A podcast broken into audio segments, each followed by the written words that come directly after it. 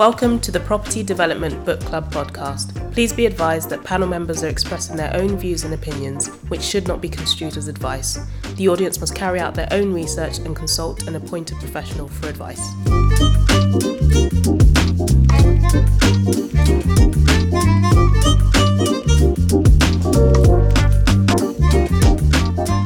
Hello and welcome to the Property Development Book podcast.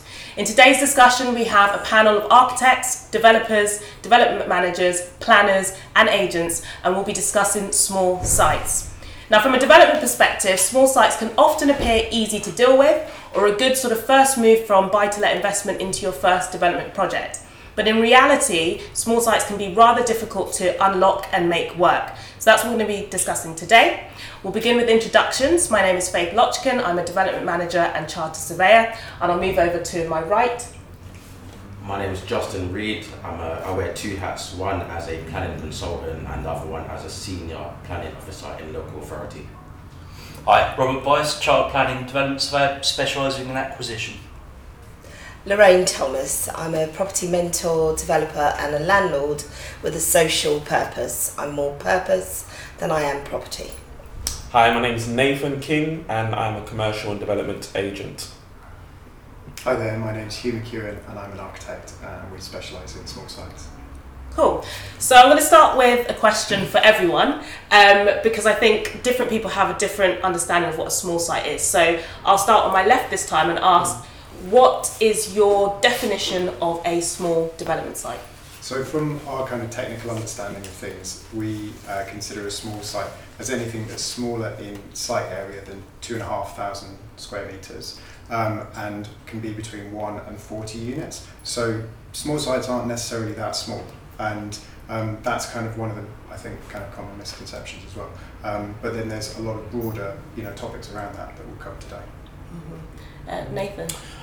I would say, um, as an agent, we look at it in a couple ways. The first way is price. So anything under two million pounds we'll consider as a small site, um, and then geographically it will change. And let's say it's in London, then anything that's nine units or less we'll consider as a small site. But when you go to the outside of uh, London, we'll consider anything that's below the affordable threshold as a small site.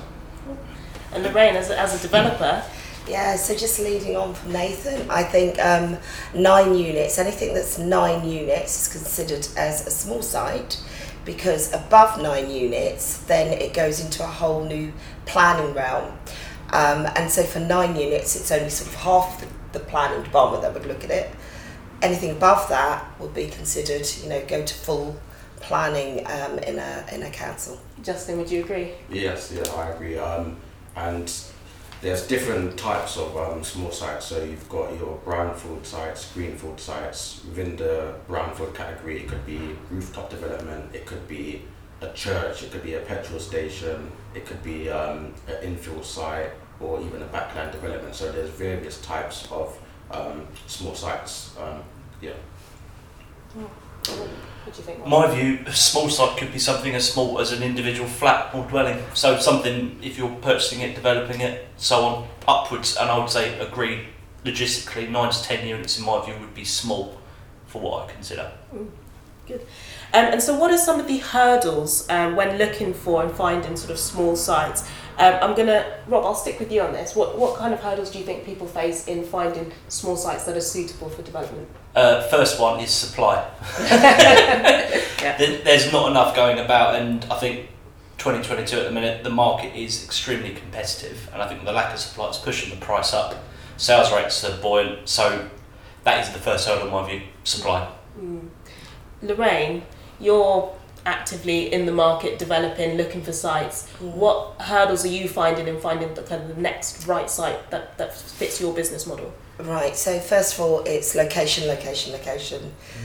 Um, and it depends on whether you're going to manage that site yourself or whether you're going to allow all, all of your professionals to do it for you and you just travel in and out and uh, oversee. The second thing is, is cost, really, versus, you know, the cost of the land versus building it out and whether that's actually viable. Um, yeah, I think they're the most difficult things. And and when you do find a site, Mm. often um, you'll find that somebody else has been looking at it before, Mhm. and they may have tried to get planning on it, and that's the reason it's still there. so you know, you're you going after it, you could be in for the long haul. Yeah. Yeah. Nathan, you laugh there. Yeah, You've got I've- experience with that? I've got a lot of experience with it. Uh, what I would say, from a developer's perspective, they might say, or a lot of you have said that it's hard to find sites. We we don't necessarily struggle to find sites. That's not the issue. And I think from a develop, a bit of advice to developers: be a little bit more creative. Like I've done everything you can think of in terms of trying to acquire a site. So I will knock on someone's door and say, "Hey, I'm from um, City and Counties Commercial. Um, would you be interested in selling?" And I don't think a lot of developers are open to doing such things. They're more sitting at a desk and hoping something will come to them. But sometimes you just have to go out and make something happen. And then the main issue in London, outside of London, it's slightly different. But in London, everything feels like it's been approached. And then once it's been approached, the vendor has a, a figure in their head that you cannot get out, Mm. and then you're in a situation where they want too much money for something that's not that great. Mm. Um, and then you can't do a deal because of the price difference that you have. I challenge you on that. I think sometimes the vendor has a price in their head because the agents put the price in their head. But It's not me. We'll, we'll come to It's not viability me. a bit later. It's definitely not me. Um, Someone else. Justin, from a planning perspective, what kind of hurdles are you seeing um, people finding uh, when they're looking at small sites? Yeah. So typically with small sites, people, developers tend to want to maximise the pot- potential of the site. So it's, I guess, ensuring that there's enough internal floor space, ensuring that you've got um, the garden space, um, ensuring that there's sufficient light and outlook within the properties. However, you've got to get the right balance to make sure that, so for example, if you need light and outlook within properties, you will need to provide more windows. Um, however, you would have to make sure that the windows are well positioned so there's no overlooking. So it's kind of just overcoming all of those different hurdles, really. Mm.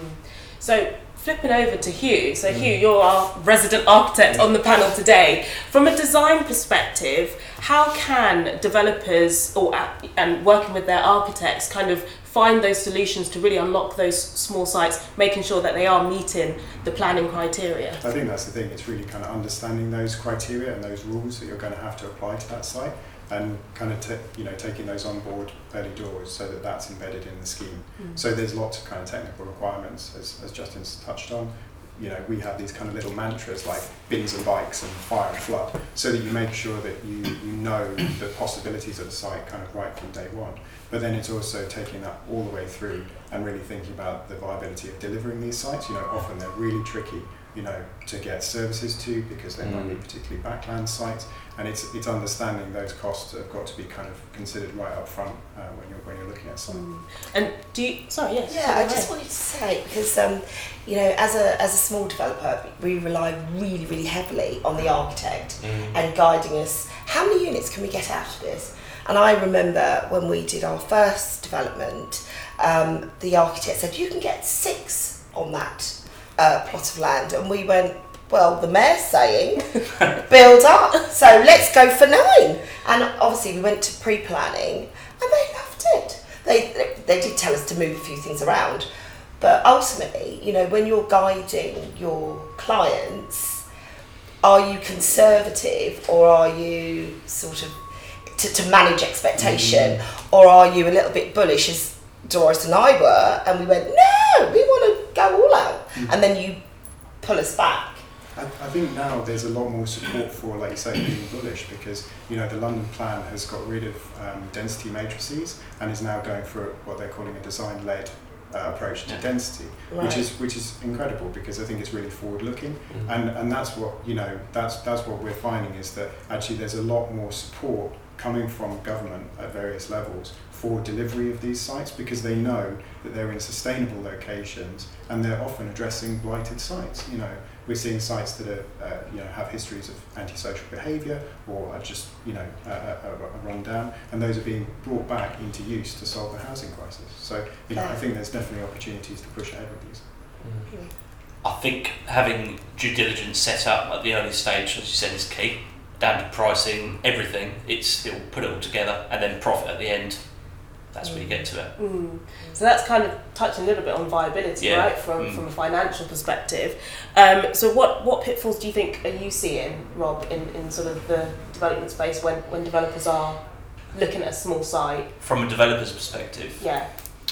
they there may be too much optimism in the land value. Mm. So it, it could be incorrect inputs, planning assumptions might over over egg it. Uh, build cost, they might make mistakes in terms of the indices, incorrect advice from a QS. Um, and as well, I think historically people were overpaying for a site to mitigate Mm. contributions and so on, but now it's more robust and it is on the true value of the site. Mm. Oh, Nathan, I yeah, I was gonna- I was gonna ask you because obviously you're you're advising some, some, some developers when, when they're putting in offers. So what, yeah, I would say so. It sounds like from the conversation we're focusing on sites that don't have planning at the moment, and sites that don't have planning, the people that are getting those sites are the ones that are more bullish. Um, so they are happy to buy it unconditionally rather than subject to planning permission, um, because vendors don't want to wait eighteen months to twelve months anymore. Um, they're they're happy to exchange and speculate and take more risk. But with consented sites, the people that are getting those sites are the ones that can build the cheapest Mm. and they're more ambitious with their build and typically they have the cash to buy it. So I had a situation recently where someone was buying a consented site and they couldn't get the funding for it even though they were confident they had in-house QSs that were confident that they could build it however the financer said you won't build it for that amount However, someone else came across and said, "Yep, I'll buy it. I've got the cash. Don't need financing." So they just relied on their own knowledge, and then they bought the site. Mm. So it just depends on your infrastructure, really.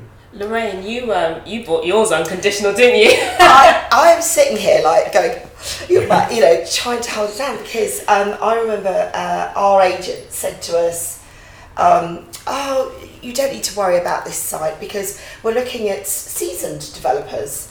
And we thought, well, we're not seasoned developers. We're just little people who have spotted some garages, and Mm. we think that we can build there. And the agent was so negative to us, going, I, I don't know whether it's because there was a there was a bit of a race, and there was a number of people who he knew he could sell it to, Mm. but certainly he wanted to rule us out. Um, and we did the bullish thing and went in there and went. He, the offers were at four fifty, and we just went straight in at four eighty or four eighty unconditional. I didn't even know what that meant, and um, and and and we got it right. So I just think that sometimes it's a little bit it, it it's crazy really because you don't know whether the agent is pulling the wool over your eyes or Here comes the agent attack. yeah, yeah, exactly. Well, that's why we're sat together. but you, you know, because you, you just you don't know because they were saying 450 and we just went in with 480. But but Mm. actually, could we have got it for 450? You know, unconditional. I, I don't know. From my experience, the people that go 480, I'll do it right now, they win. If you're in a position where there's people fighting for it, what an agent will do is a good agent will play psychological games with you to an extent where they'll be like, if you want it, you need to do something different, right? Yeah. And if everyone, if you've got three people offering the same amount, someone has to go the extra mile. And it's not their, um, if they're saying, look, you're not seasoned, you, you need to do something different, then they, they did the right thing. And you ended up paying Well- more than everyone else and they got their fee and they walked Yeah, away. because everybody else was conditional, right? So Mm. we just went unconditional. So Lorraine, Yeah. you, you, you put that offer in unconditional, but from a viability perspective, what what metrics were you looking for for it to, to work for you? Because I'm, I'm sure you must have done the numbers. Yeah, so um, we knew that we could go down as low as six units and it still worked for us. This is the Property Development Book Club. If you're enjoying what you see, make sure you like, share, and subscribe. I'm Adewale Ademalake, founder at A Lake, which specializes in property development and development management. We are sponsoring the first season of the Property Development Book Club podcast, which will be out on all platforms soon.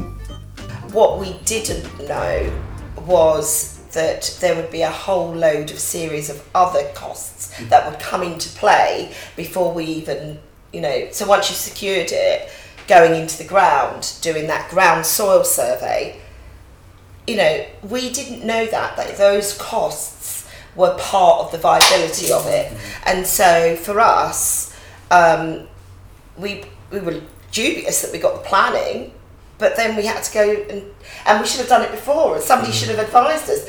Look at the site because it costs us an extra hundred k. Yeah, yeah. Hello. I think that's why it's really valuable having that team, you know, looking at Yes. something early doors because mm, Yeah. you know they're bringing that experience to bear on, on these sites because, like you say, there are those things which can just derail schemes. Totally. But, but the issue that someone like yourself will have is you're rushing and you have to have an architect look at it, your site surveyor look at it, and Yeah. all at the same time within a few days, and they have to be all available at the same time. And if they're not available, then the deal might not happen because someone else will just buy it. Yeah. That's the issue. I'm Yeah. saying. So Lorraine, you spoke about um, you knew that the, the mayor was saying, you know, build up, and you Yeah. were able to, you know, push your architect to build to build the scheme up. Yeah. Um, I was just going to go over to Justin here from a from a planning policy perspective. Yeah. Um, you know, are there is there policy in place which Yeah. is allowing you know more people coming to the market now to unlock some of these small sites? Yeah, yeah. So recently, well, in 2021, um, the London, there's been a new London plan, basically H- um, policy H2, which acknowledges the importance of um, small sites, acknowledges the contribution it makes to meeting the housing delivery targets, um, and it that policy encourages different councils to have their own design codes um, in relation to small sites, and I think that is key. That that's a key point in in, in relation to so a council's policy position with regards to their design is key to maximising the potential of a site. Um, some councils take a traditional um, and sympathetic approach where they want any proposed development to be in keeping with, with what's surrounding, whereas other councils might be a bit more um, innovative and encourage contemporary development. And I think that is kind of key to sort of maximising the potential of a site. So a good example is an infill site. If if you've got a row of houses which are four and a half meters wide and you've got an infill site which is three and a half meters wide, you can't design it in a way um, where it's going to meet the, it's going to fit in with the street essentially. So it might have to have a ver- vertical emphasis. Um, and I think yeah, it's, as I say, it's the council's design approach which is key to maximising the potential of a site. And I guess from a consultant perspective, you Yeah. having an understanding of that policy, understanding what the sort of the members in the council, the, the committee that are making these decisions want to see, Yeah. and then you advise your client on how much they can kind of push Yes. to get in those And, sites. and I guess there's different things in play there as well because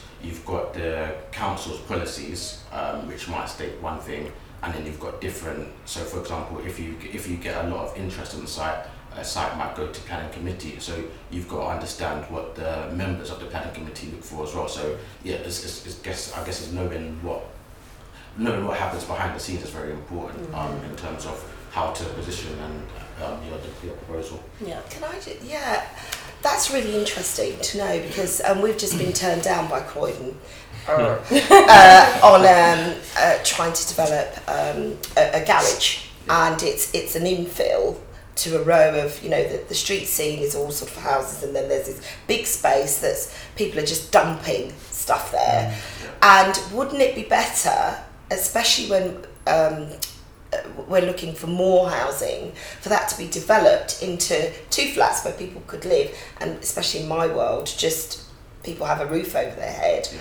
rather than than saying no it's not big enough or it's not going to fit the street scene. Well what we're going to do then just leave it as a garage for people to dump because that doesn't fit the street scene either. and how do you argue this with you know I, I literally wanted to go over there and go it was a zoom call when we went but i wanted to leap out of the screen and go can you not see that it's a it's to be disastrous if you leave it for rats and rubbish and whereas i'm saying i want to build this out how do you get that through to planning committees I, I, I would say that I have the same issue with.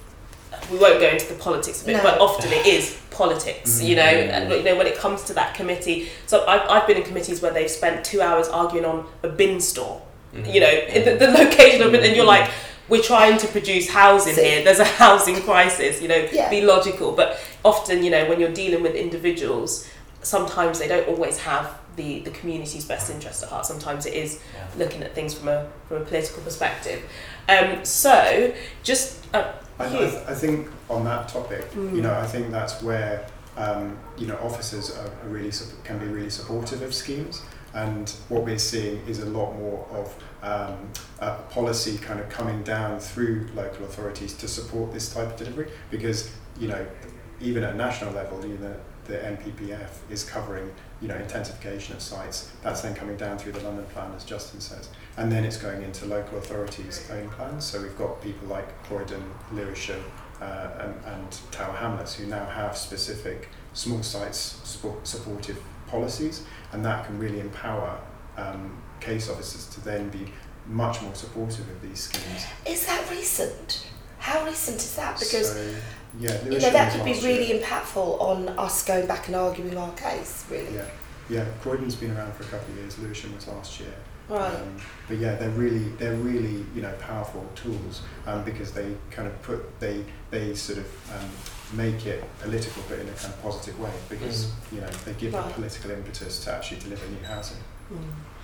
Um, and so this might be a little bit of a grenade question, as Adewale likes to call it. Um, just to wrap up, final question: Do we think small sites make less money than larger sites? I'm going to start with Nathan. What do you mean by that? oh god. Um, I mean, it's, it's how you want to take it, really. Like, it, from I guess if we're talking profit, you know, if we're looking at a you know a development appraisal, you know, GDV less costs, less uh, um, profit equals land value or whatever. Um, from a profit perspective, what, what what do you think? Small or large sites? Well, it depends. It depends on the site. I've seen so many people lose money on sites. I've seen people make money on sites. Um, I think it depends on what you're buying. So if you're buying unconditionally, then a lot of developers want the option to sell it with planning once they have um, got the planning permission, and then that's the uplift. And then plus, if they build it out, they'll make another profit. So with the smaller sites, I've seen a lot of people make larger margins from that. So you might buy a site for 100k, get planning permission, sell it for 300k with planning permission, or build it out and make an extra 100k on top of that. So if you started off with an investment of 100k plus costs at 150, for example, and then you end up building it and you end up um, selling it on, you might end up doubling your money, which may not happen with a larger site. Rob. Um, so, anticipated profit. I think when you're at the early stages of acquisition, you get very excited and go, that's going to make me 26%. And as Lorraine said, ground investigations, all these things come through, and then the true profit at the end could be much lower. So, I think in theory, a small site could be more profitable, but you've got to get your due diligence correct at the forefront. Otherwise, there's going to be mistakes and you're going to lose money. Bigger sites, I think, have less of a risk, but you need to put more money into it. So it's a balance. Yeah, Justin. Yeah, I think given the, I guess, constraints of small sites, um, there's probably less competition um, for them. A lot of people try and get planning permission for them, and they might fail and kind of step away for it from it and don't want that challenge. So I guess with the more complex small sites, there's if you know how to get the planning permissions and kind of work your way around the numbers, then there's scope um, to get more profit on, on these small sites. Mm, from planning games Yeah. perspective. I just worked something out. from from my experience, a lot of people are in the market. There's a mass market for the smaller sites. The larger sites, you you get priced out if you're a developer. So like someone like yourself, if you're trying to buy a large site, a 50 unit scheme, a housing association, a Taylor Wimpey or a Barratt Homes, they will be a little bit more competitive than you. But the smaller sites, it's a mass market. So once you have that planning permission, it's a free for all. And then also selling that unit is a lot. You can sell it a lot quicker because it's only one or two or nine units, and therefore you can be in and out of a scheme quicker. And if you have finance costs Yes. and you built it, then there's less holding costs. Mm. So you can be in and out of them a lot quicker because you're dealing with the mass market rather than loads of units. Mm. Lorraine, would you agree? Yeah, yeah, I would, I would agree. Um, but you know, it swings and roundabouts a little bit, isn't it? Because once you've built it out, what what do we say about profit and cost and time? Have you built your own time into that? The amount of time that you spend on a site. Also, once you've built it out, that then enters a whole new realm of you know, there's a year where the, uh, the the new owners could say, well, my tap doesn't work. The flooring's gone. You know, the flooring's crap. This is not working. That's not working. So really, I guess on a smaller site, there's less units for that to happen.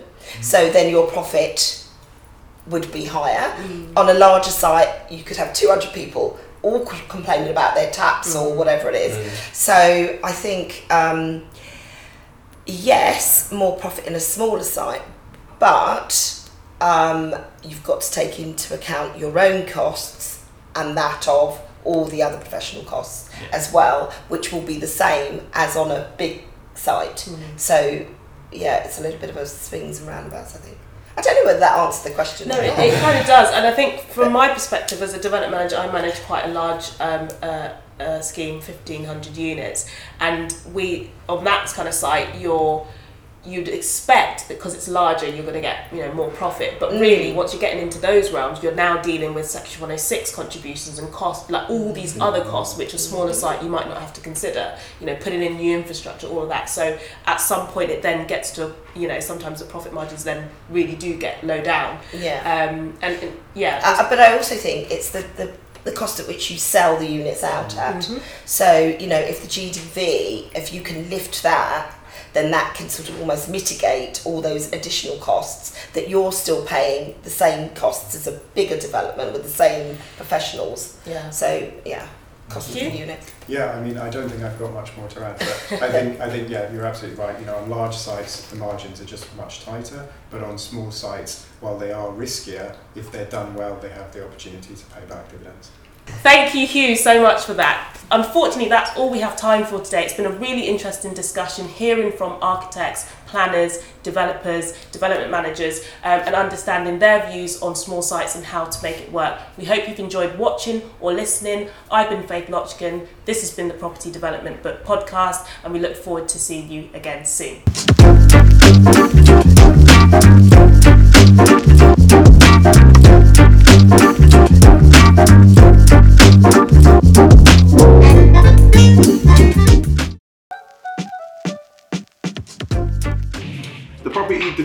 Club was started in 2020 as a result of the COVID pandemic. And what we did is we came together and curated various conversations on Clubhouse.